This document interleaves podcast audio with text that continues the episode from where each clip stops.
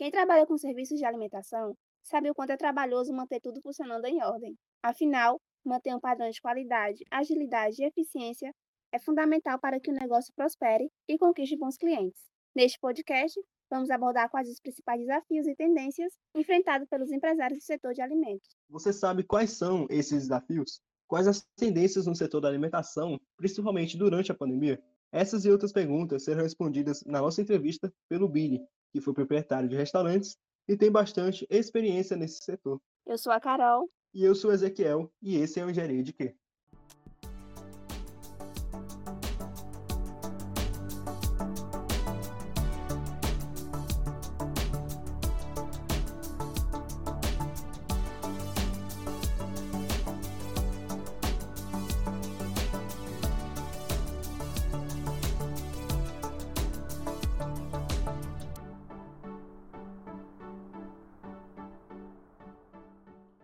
Bem-vindos a mais um podcast do Engenharia de Quê? Hoje quem está conosco é o Billy. Primeiramente, gostaríamos de agradecer pela sua presença e disponibilidade em trocar essa ideia com a gente. Você poderia se apresentar e dizer um pouco da sua experiência com relação ao nosso tema? Bom dia, boa tarde, boa noite para quem for ouvir, dependendo do horário. É, Carol, Ezequiel, gostaria de agradecer a vocês o convite para gravar esse podcast. É uma honra é, me apresentar e apresentar um pouco da minha vida para vocês.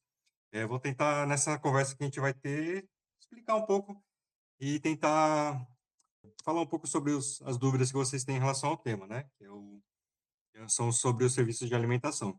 Como vocês já disseram, meu nome é Billy, Billy Ye. É, minha família é de Taiwan, né? Chinesa. Mas eu sou brasileiro, tenho 39 anos. Eu sou estudante da Engenharia de Alimentos na UFC, estou no segundo semestre. Estou só um pouquinho na frente de vocês. Mas eu já sou formado em hotelaria, administração hoteleira, pela Faculdade de Senac em São Paulo.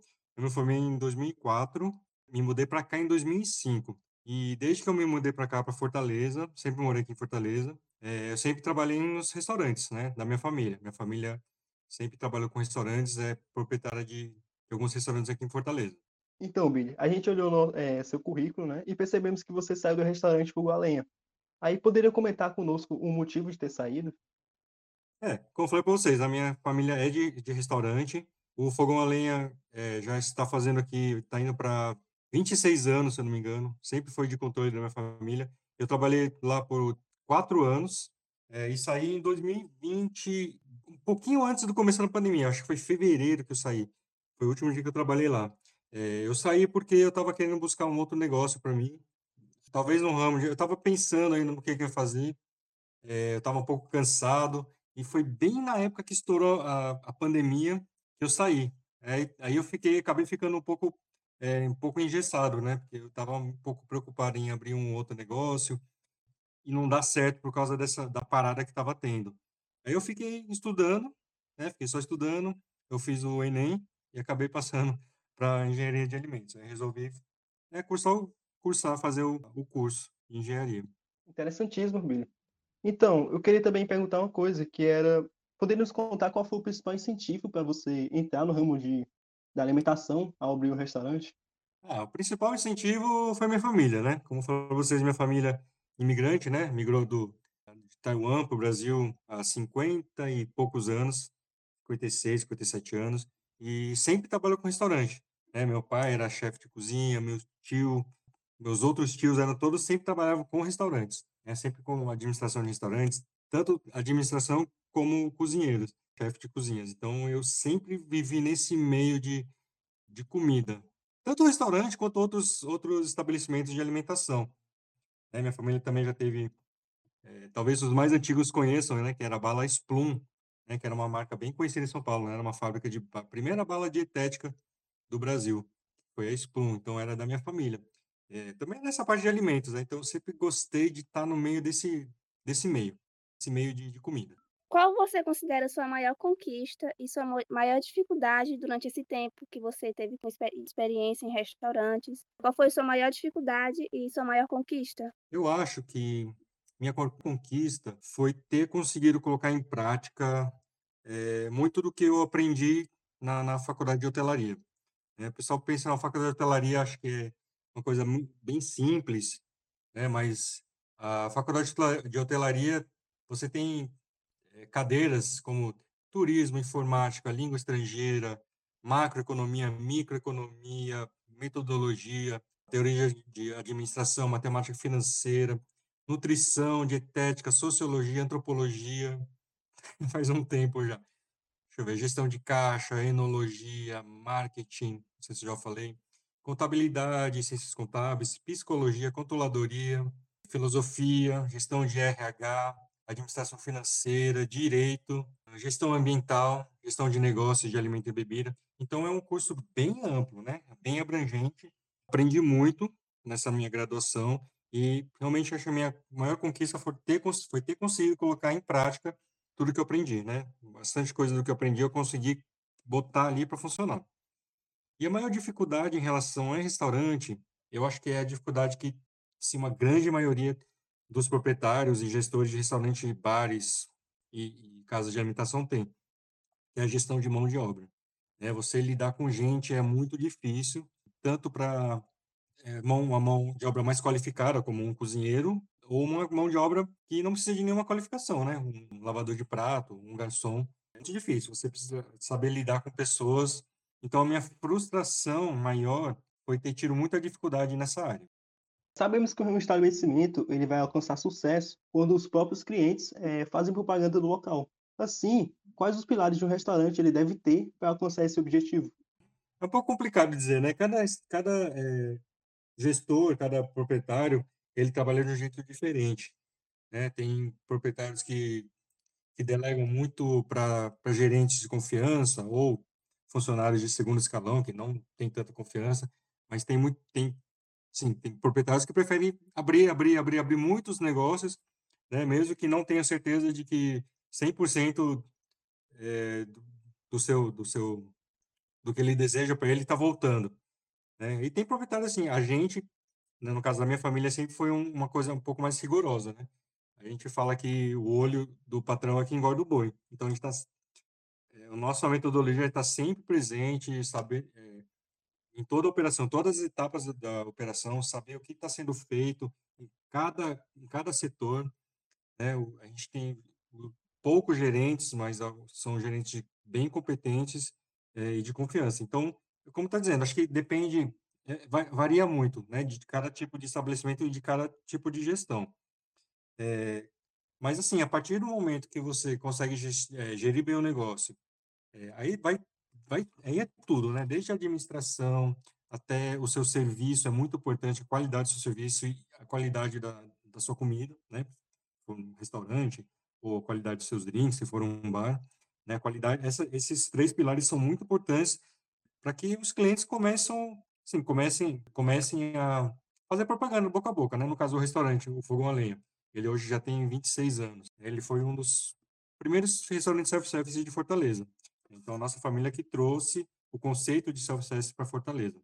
Então, já com 26 anos, assim, é, não há, muito tempo já que nunca foi necessário muita propaganda. Propaganda, assim, paga, né? Digamos, é, jornal, outdoor, revistas, panfletos, panfletagem. É muito difícil a gente fazer isso, porque a gente conseguiu ganhar a confiança dos nossos clientes através da qualidade do, do, da comida, né? Que é muito né? O restaurante Fogo a Lenha é muito conhecido pela qualidade da sua comida.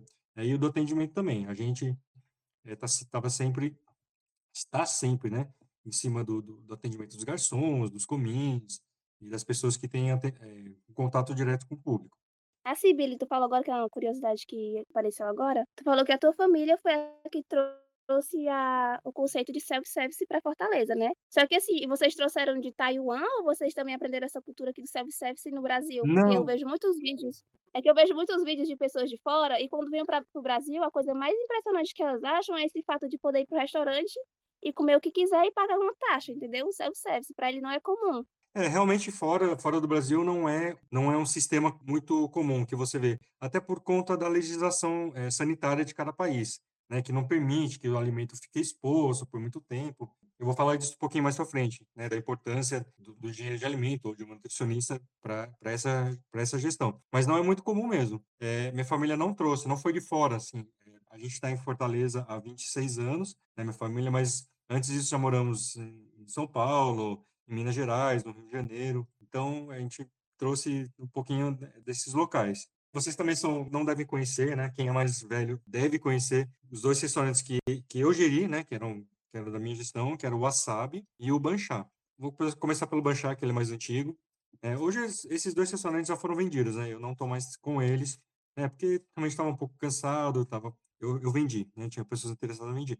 Mas o Banchá né, era um, um dos primeiros restaurantes japoneses, também de Fortaleza, com um sistema de rodízio. Então, a gente foi um dos primeiros restaurantes que implantou o sistema de rodízio de sushi. Fortaleza ficava lá na Vajota, onde hoje é o Frederico. E o Wasabi, o Wasabi é um, assim, é um, é uma, é um restaurante, uma delícia de restaurante, mas me deu muito problema também com mão de obra e eu acabei me desestimulando um pouquinho. O Wasabi é, para quem conhecer, para os mais antigos, você falar o restaurante do trenzinho, vão saber que é o Wasabi, né? É um restaurante que a gente montou um, um balcão, era um balcão onde passava um trem, literalmente um trem, esses trenzinhos de, de ferro de modelagem. Até fugiu o nome agora. Mas é aqueles esses trenzinhos de escala mesmo, então eles vinham, tinha a locomotiva e vinha puxando os vagões. Em cima desses vagões, a gente colocava os pratinhos e traziam para a mesa do cliente o sushi. Eles vinham de, em duplas, né, sushis de dois em dois, então foi assim, um sistema, aí sim, esse sistema foi, a gente viu de fora, né, na verdade da Alemanha mesmo. Não foi, não é originado da, da Alemanha, mas o meu tio, né, no caso, é, ele trouxe essa ideia da Alemanha, que ele foi visitar o país e gostou muito. Ele deve ser originário do Japão mesmo, que chama até Kaiten Sushi, Kaiten Sushi, né, que é sushi na esteira. Só que a gente não conseguiu, não quis colocar esteira, né? Uma esteira, tipo essas esteiras de, de aeroporto, de bagagem aeroporto. Né? Mas a gente colocou um trem, literalmente um trem mesmo, com muitos vagões. Era um, Assim, era um restaurante muito legal, muito legal de conhecer crianças, famílias, o pessoal ia para tirar foto, era um ponto turístico. Assim, né, um restaurante é a comer é uma experiência geral, você vai comer, você tem que comer com os olhos, sentir. Então, todo esse processo que vocês aplicaram no restaurante é interessante, chama a atenção para clientes mesmo. Muito interessante. É, tu falou que tu se afastou um pouco dos restaurantes no começo da pandemia, né? Mas sabe dizer quais foram as dificuldades para adaptar o restaurante no, na época de pandemia? Se tiveram muitos desafios que vocês tiveram que enfrentar? Certo. É, eu, me, eu me afastei, mas assim, a minha família ainda continuou na operação. No caso, o meu irmão, que era mais próximo, né, a gente estava tá sempre junto, tá sempre conversando, né? Apesar de eu não estar como gerente do restaurante, ainda as ideias, né? Afinal, é negócio de família, né? Então a gente está sempre contribuindo com ideias. É, foi, sim, foi bem difícil mesmo. Né? As, apesar da gente estar preparado financeiramente, não estava preparado, lógico, para a pandemia, mas é, estava bem financeiramente, então conseguiu é, se segurar. Mas foi difícil porque foi tudo muito repentino, eram muitas muitas informações desencontradas, cada uma cada hora é uma coisa que podia e chegava amanhã já não podia, aí mudava para uma coisa, depois mudava para outra. Então a gente teve que fazer muitas adaptações e de uma maneira rápida é, para que o restaurante não fechasse, né? Teve muitos restaurantes que fecharam, preferiram fechar, dispensar os funcionários. A gente teve, infelizmente, teve que reduzir um pouco o quadro de funcionários, não sei de lhe dizer com certeza a porcentagem, mas em torno de 30%, né? Teve que, que dispensar. Agora já foram contratados de volta, né? Já estamos um, em tempos mais normais, então foram contratados de volta. Mas na, na época que começou, a gente teve que dispensar e se adaptar. Uma sorte que, que teve foi que antes de eu sair do restaurante, eu deixei todo é, o sistema de delivery pronto, preparado é, no iFood, né, no caso, com cardápio pronto, com toda a sistemática já estava pronta, com os preços, precificação. Então, quando começou a pandemia, foi muito fácil aplicar. É, tentamos, nossa, diversas maneiras, né? Montamos um buffet mais reduzido para as pessoas se servirem ali na porta mesmo do estacionamento. Deu certo no começo, mas aí os, não era o que os clientes estavam querendo tentamos fazer pratos prontos. E sim, foi levando, né? Foi levando, empurrando nas adaptações até voltar, voltar ao normal. Então, Billy, com o advento da pandemia, o setor da alimentação teve que se, é, se adaptar o mais rápido possível, a fim de evitar prejuízos, né? Então, muitos estabelecimentos optaram por meio é, por divulgação nas redes sociais ou então aplicativo de delivery. Então, por meio disso, como foi que você se adaptou a essa situação? como eu já tinha falado, né, a gente começou a utilizar um sistema de delivery, de entrega, no caso pelo iFood, né, que é o mais conhecido, e no mesmo, ao mesmo tempo começamos a ser mais intensos na utilização das redes sociais, né, Instagram, Facebook, mas hoje em dia mais com mais fotos, né, e vídeos, a gente usou bastante o Instagram para fazer, para explicar, né, o, o, momento, como é que estava, como a gente estava funcionando, para que os clientes fi, é, se ficassem tranquilos em relação à manipulação do nosso alimento, em relação aos nossos funcionários, que eram sempre testados, né, aquela coisa bem burocrática, né, teste toda semana, pra, é, rodízio de pessoas, tudo conforme a, é, a legislação já estava pedindo na época. Então a gente usou bastante as redes sociais para alavancar um pouquinho, né, para não cair, na verdade sim, para não cair no esquecimento, né, de um, de um, jeito, de um jeito ou de outro, uma hora essa pandemia ia ter que ia ter que passar, né, ia ter que é, sobreviver da maneira mais mais fácil possível, né? Mas era era a época, né? Não tinha o que fazer. Tinha que buscar tudo, qualquer recurso que que estava às mãos e poderia ser usado, a gente usou. Os próprios clientes corresponderam, é, tinha muito cliente que perguntava como é que estava, quando ia voltar, qual era o cardápio do dia, quais eram os pratos que estavam sendo servidos. Então, teve um, um engajamento muito bom, né? Teve um retorno até, assim, melhor do que a gente estava esperando. Porque a gente não está, não era acostumado, né? Como, como eu estava falando para você, como os próprios clientes que faziam a nossa boca a boca, a gente não era muito acostumado a fazer propaganda. Né? Não tinha, na verdade, não tinha necessidade de fazer propaganda. Lógico, poderia crescer propaganda, mas a gente, sim, era uma coisa que é, deixava em segundo plano. Né? De vez em quando usava o Instagram, de vez em quando postava uma outra foto, mas aí teve, intensificou um pouquinho na época do, da, da pandemia. E teve um retorno bem interessante, né? gostamos bastante. E aí, aí mantemos, né? É, mantivemos, mantivemos é, esse, esse ritmo de postagens. Eu ia até te perguntar se tu tipo, notou alguma diferença, porque é um negócio familiar de muitos anos, né? Aí com a introdução da tecnologia, eu ia perguntar se tu notou alguma diferença, tipo assim, na, na no apoio para convidar mais clientes. É, realmente deu para notar a diferença de antigamente para hoje em dia com o apoio de tecnologia? Deu, deu. É, dá, assim, muda bastante, ajuda bastante. Outro, como, como ele disse, a minha família é uma, a empresa é familiar, né, então tem os braços fortes, que são meu tio minha tia, no caso, né, que são os chefes. Mas, assim, são pessoas mais, mais velhas, né, então é, demora um pouco para que eles aceitem que a gente, os mais novos, que a gente introduza essas novas tecnologias, Instagram, aplicativos os garçons, né? Os garçons faziam, é, anotava pedido no bloquinho de papel ainda, né? Aquela coisa bem antiquada, né? Duas vias, uma via fica no caixa, uma via vai para o setor de preparação. Né? A gente fez a implantação de aplicativos, né? Então, pelo próprio celular do, do garçom, hoje ele lança um pedido para o cliente quer pedir uma água, então o garçom vai lá, é, comanda essa água, né? Faz o pedido dessa água e tem uma pessoa que é responsável de trazer o produto que o cliente pediu. Então, agilizou demais o nosso serviço e isso é, reflete é, na satisfação do cliente. Então, é, as tecnologias não tem jeito, tem que ser utilizadas. Se estão aí porque se estão até hoje, né? Se, se melhora a cada dia, é porque são coisas boas. Não podem ser ignoradas. Com certeza não. É, toda ajuda bem-vinda, né? Agora, puxando um pouco para a nossa profissão, é, você poderia falar um pouco sobre a importância de um engenheiro de alimentos dentro de um restaurante?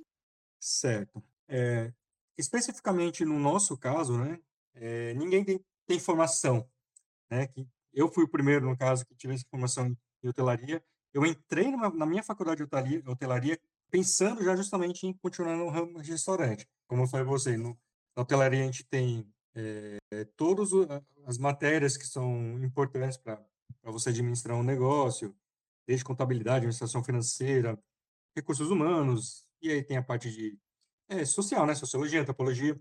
E a gente tem, faz estudos de enologia, né? Estudo de vinhos, estudos de estabelecimentos, né? De bares, restaurantes, de alimento e bebida. Então, eu entrei na faculdade já com o intuito de, intuito de sempre estar nessa área. Né? Como eu falei, eu sempre fui apaixonado, sou apaixonado. Aí, sim, o, o profissional que com, com mais experiência, é, hoje, a legislação obriga né, que os restaurantes tenham um, um responsável técnico, seja um engenheiro de alimentos ou um, um nutricionista. Não sei ele confirmar se algum outro, alguma outra profissão pode ser pode ser substituída, mas eu sei engenheiro de alimentos ou nutricionista são aceitos. Então, é, é muito importante porque esse profissional ele traz todo o conhecimento que ele aprendeu na faculdade e aplica no dia a dia, né? Sabe como deve ser manipulado os alimentos, está em dia com as legislações, que as legislações sanitárias estão toda hora mudando, cada hora uma, hora nova, uma, uma coisa nova. É, por exemplo, é, para você, para um restaurante manipular sushi hoje, ele tem que ter um ambiente separado. Né? Ele não pode ser manipulado junto com, por exemplo, a gente no restaurante tinha um setor que era sushi e saladas, ficava tudo no mesmo espaço, né? Divididos assim, é, fisicamente por uma bancada, né? Mas assim, ainda assim dentro do mesmo espaço. Aí hoje a legislação exige que você separe, né? Não posso, não pode ser mais no mesmo lugar, tem que ter uma separação, uma barreira física. Aí toda aquela coisa que, que a gente já sabe, né? Tem que ter um, uma pia exclusiva, tudo para que se evite, é, por um lado, está correto, né? Que, que a, legislação se preocupe com isso, eu acho isso correto. Mas, por outro lado, para o proprietário de estabelecimento, ele está sempre querendo o menor custo para poder lucrar mais. Não é fácil você, assim, eu conheço, como eu conheço os dois lados, é, não é fácil você ser um proprietário de restaurante, são muitos custos, muitas despesas, muito imposto, ganha-se muito, mas, mas paga-se muito. E outro lado, por outro lado, é o, o técnico, né, o engenheiro que tenta é, convencer o, o, proprietário de restaurante que ele tem que implantar né, o manual de boas práticas, os POPs, porque a legislação exige. Então, é importante, é importante que, que se haja esse, esse, esse responsável técnico na empresa, né, no restaurante ou no bar, no caso. Em relação à alimentação inclusiva, nos últimos anos, muita gente, é, muitas pessoas têm buscado diferentes alternativas para sua alimentação, algumas por serem vegetarianas, alérgicas ou intolerantes. Assim, como você pensa ou pensou em atender essa minoria? Sim, é um, é um assunto muito complicado, vou te dizer por quê. Aí, na experiência, sempre na, na minha experiência dentro dos restaurantes que eu já trabalhei. O Fogo a Lenha, ele é um restaurante conhecido por ser eclético. Então, ele atende todos os públicos, né? Serve quase todos os públicos, né? Porque ele é uma churrascaria, ele é um self-service, ele tem sushi, ele tem um buffet de saladas, então tem comida oriental, tem comida regional, tem comida brasileira. Então é um restaurante que serve para todos os públicos. Então é muito difícil você conseguir evitar uma contaminação cruzada se o restaurante ele não for especializado, né? É muito difícil você oferecer, sei lá, de repente um, um prato vegetariano sem que, ou vegano, né, no caso, que é, está mais na moda hoje em dia, sem que ele tenha um contato, tenha tido um contato com um queijo, né? Sim, o queijo é um, é um é produto essencial no restaurante. Né? Usa esse queijo em diversas preparações. Então, é muito difícil que você tenha uma, uma né, para que você diga que não, é um, é um restaurante que é 100%, 100% vegano, ou, ou que um, pessoa que tem intolerante à lactose possa comer com segurança. Então, se não for, sim, realmente um, um restaurante especializado naquilo, é muito difícil, sabe? Isso, em minha opinião. A gente prepara, lógico, é, alérgicos a, a, camarão, né? A gente tem muitos clientes, ah, eu sou alérgico a camarão, eu queria um sushi só de salmão aqui, é, mas ele não pode ter tido contato com camarão. Lógico, a gente toma todo o cuidado possível, né, que está sob o nosso controle, para que esse cliente seja atendido, mas a gente não consegue garantir 100%, né? Porque não é um ambiente que a gente não manipula camarão, por nesse caso, né? Então é muito difícil, né? Eu acho a gente tenta atender a minoria, mas é, às vezes foge um pouco do nosso controle. Na questão ambiental, vocês na época da pandemia, por exemplo, com o delivery, de que utilizar muita embalagem, tem essa preocupação com o meio ambiente, com utilizar esse, essas embalagens descartáveis que sejam o menos agressivas possível com o meio ambiente? Olha, em relação, deixa eu dizer primeiro assim, aos, é, a gente trabalha há muitos anos separando material para reciclagem, né? Nós temos uma cooperativa que faz a reciclagem de papelão, né? Os papelões da, das embalagens dos produtos que a gente compra, do recebimento, garrafas de água, garrafas de cerveja, é, vidros quebrados de copo, então tudo é separado para reciclagem, além do óleo, né? Também o óleo é muito importante que ele, que ele seja reciclado, o óleo que é utilizado na cozinha. Agora, em relação à embalagem é um pouco complicado, né? Porque não tem como você. Pensamos em diversas opções, né? Hoje é o, a embalagem de isopor, realmente muito, muito poluente, poluente ao meio ambiente. Tentamos embalagens de, de papel que não deram certo, as embalagens de plástico, né? Que também são tão poluentes quanto. É muito difícil. O delivery, nessa época da pandemia, exigiu que se utilizasse bastante, né? Bastante material descartável para que Sim, diminui, diminuísse ao máximo é, o, esse contato, que a pessoa não tivesse medo né, de consumir, de ser contaminada, no caso da Covid. Sim, a gente consegue, a gente faz o, até onde a gente consegue ajudar, né? No nosso estabelecimento a gente faz, né? essa coleta seletiva, né, dos materiais que é para cooperativa. A gente tem caixas de gordura, né, que, que acumulam toda a gordura que, que eventualmente vai para os ralos da lavagem de prata, lavagem de panelas. Então essa gordura ela é recolhida por, por empresas especializadas, né, que fazem, que levam até a estação de tratamento da KGS para que elas não sejam jogadas na rede. Então até onde a gente consegue, a gente faz. Não é possível fazer 100%, mas o máximo que a gente conseguir, a gente está sempre fazendo. Datas comemorativas, como o Dia dos Namorados ou o Dia das Mães, resultam em uma maior demanda nos restaurantes. Assim, quais são as táticas para poder atrair mais clientes durante essa época? É, eu utilizo Dia das Mães em restaurante. Em todos os restaurantes são sempre uma loucura, uma loucura mesmo. Dia das Mães é um, o dia do ano mais esperado, né, para quem trabalha em restaurante, bares, floriculturas, né, essas, essas outras empresas também que, que vivem no negócio de presentes. Mas para restaurante, é, sempre é uma loucura. A gente, no, no caso, a gente sempre aluga mesas extras, muitas mesas extras, muitas cadeiras extras para conseguir atender o máximo possível de, de clientes. No fogão a lenha, sei lá, a gente abre para serviço 11 horas da manhã, né, que o buffet começa a funcionar, mas 9 e meia, às vezes 9 horas, já tem gente querendo entrar para reservar mesa, para não ficar sem mesa, porque geralmente lá para meio-dia, meio-dia e meia, a gente já está com filas que vai até a rua. Tem, tem anos que vai até a rua mesmo, porque é muita, muita gente. É, e os restaurantes que trabalham de noite, pizzaria, sushi bar, Dia dos Namorados, acho que é um desses dois momentos, tanto o Dia das Mães quanto o Dia dos Namorados. Eu sei que Dia dos Namorados à noite para restaurantes sushi, nossa, é uma loucura, viu? É uma loucura, uma loucura. Então, não sei se, assim, para uma grande maioria dos restaurantes funciona desse jeito. Para os mais novos, os menos conhecidos, os menores, eu acho que as táticas que eles usam, né, ou deveriam pelo menos utilizar, né, sempre fazer utilizar os recursos tecnológicos Telegram é, para fazer propaganda, né, com alguns antecedência, mostrar o que, que eles têm para oferecer de diferencial, alguma promoção, algum combo, é, algum brinde que eles vão dar, né, no restaurante Fogo Lenha. Dia das Mães a gente sempre dá um brindezinho, né, uma flor, já teve ano que a gente deu leque, teve ano que a gente deu chocolate, né, um mimo para as mães, né, que vão lá prestigiar nosso nosso estabelecimento. Então esses recursos podem podem devem ser usados, né, para alavancar as vendas, né? Afinal, que é o que é o que todo mundo busca, né? Dinheiro, lucro, né? Lucratividade. Então, quanto mais conseguir atender, quanto mais satisfazer o seu público, né? É melhor para o estabelecimento. No caso, a demanda é tão grande que as táticas assim nem precisam ser mirabolantes, né? Porque o cliente vai ter nessas datas, querendo ou não. Precisa ser mirabolante, né? Você imagina você estar tá no restaurante, você recebeu uma rosa, né? Sua mãe recebe uma rosa, sua mãe recebe um bombom. Não se gastou quase nada, mas assim significou muito para o cliente. Então, então, são essas experiências é, extraordinárias, diferentes, que faz diferença, né? Que faz diferença para aquele cliente. Ano que vem ele vai voltar, com certeza ele vai voltar.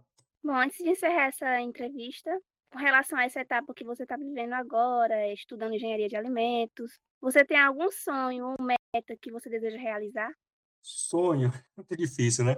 Mas meta, eu tenho como meta conseguir é, trabalhar, abrir uma empresa de consultoria, é o que eu, que eu almejo agora nesse momento, pode ser que mais pra frente mude, mas agora nesse momento eu, estudo engenharia de alimentos com a intenção de, junto com, as, com a formação que eu já tenho de, de administração hoteleira, junto com as experiências que eu já tenho também nos outros restaurantes, eu consiga é, oferecer um excelente serviço para os meus futuros clientes. Então, eu já sei quais são os problemas que eles vão enfrentar e eu já sei, já vou estar sabendo quais são as alternativas e quais são as soluções. Então, por enquanto, essa é a minha meta.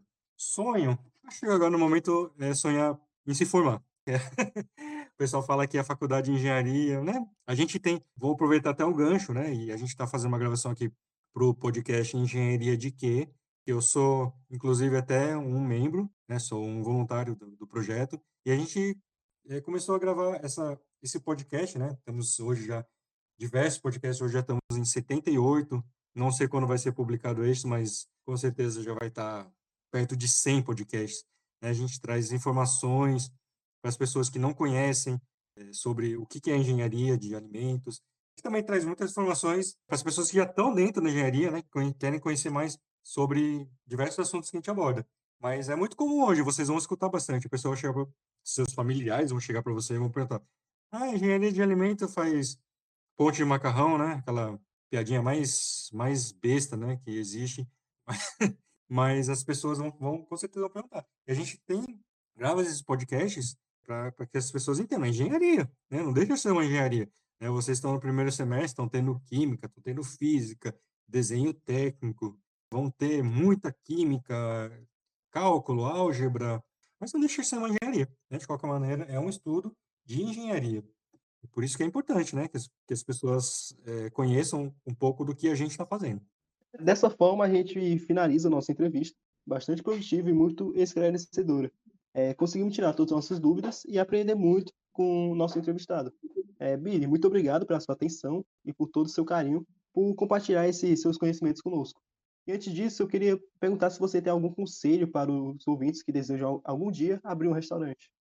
Olha, para quem deseja, não tanto, tanto quanto abrir um restaurante, ou abrir um negócio novo, um negócio próprio, ou trabalhar para empresa, o importante é sempre buscar o conhecimento. É, eu tô, eu, eu senti isso na prática, como eu falei para vocês, minha família é de gestão familiar, então para você conseguir plantar uma, aquela sementinha do conhecimento é, para aquelas pessoas que, que, diz, que acham que a formação da vida já é suficiente, é muito difícil. Então, é, busquem sempre o conhecimento e busquem maneiras de saber aplicar esse conhecimento bem aplicado. Né? Não adianta você ter o conhecimento e guardar para você, que não vale nada. Então, você precisa ter esse conhecimento e saber aplicar, saber onde que ele vai ser melhor aproveitado. Busquem conhecimento, busquem experiências. É, eu já fiz um pouco de tudo, né? Tenho 39 anos, mas eu já fiz um pouco de tudo. Além de trabalhar em restaurante, eu já fui guia de, de turismo de aventura, instrutor de, de esporte de aventura, escalada, escalada em, em, em montanhas. É, eu já trabalhei em navio de cruzeiro, eu já fui garçom em navio de cruzeiro. Foi uma experiência assim fabulosa, sensacional. Eu fui agente de embarque em empresa de comércio, comércio exterior. Né? O meu estágio supervisionado no hotel, né? Sim, foi uma experiência ótima também.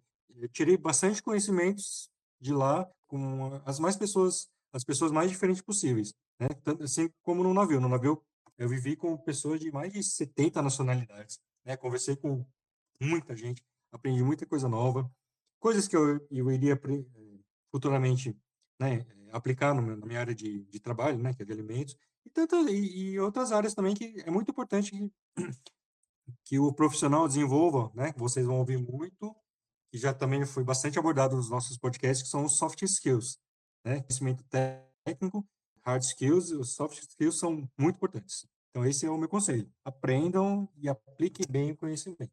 Também queremos agradecer a todos que estão nos ouvindo. E esse foi mais um Engenharia de Quê? Obrigada, Biro. Obrigado, Bi. Obrigado, gente. Até a próxima.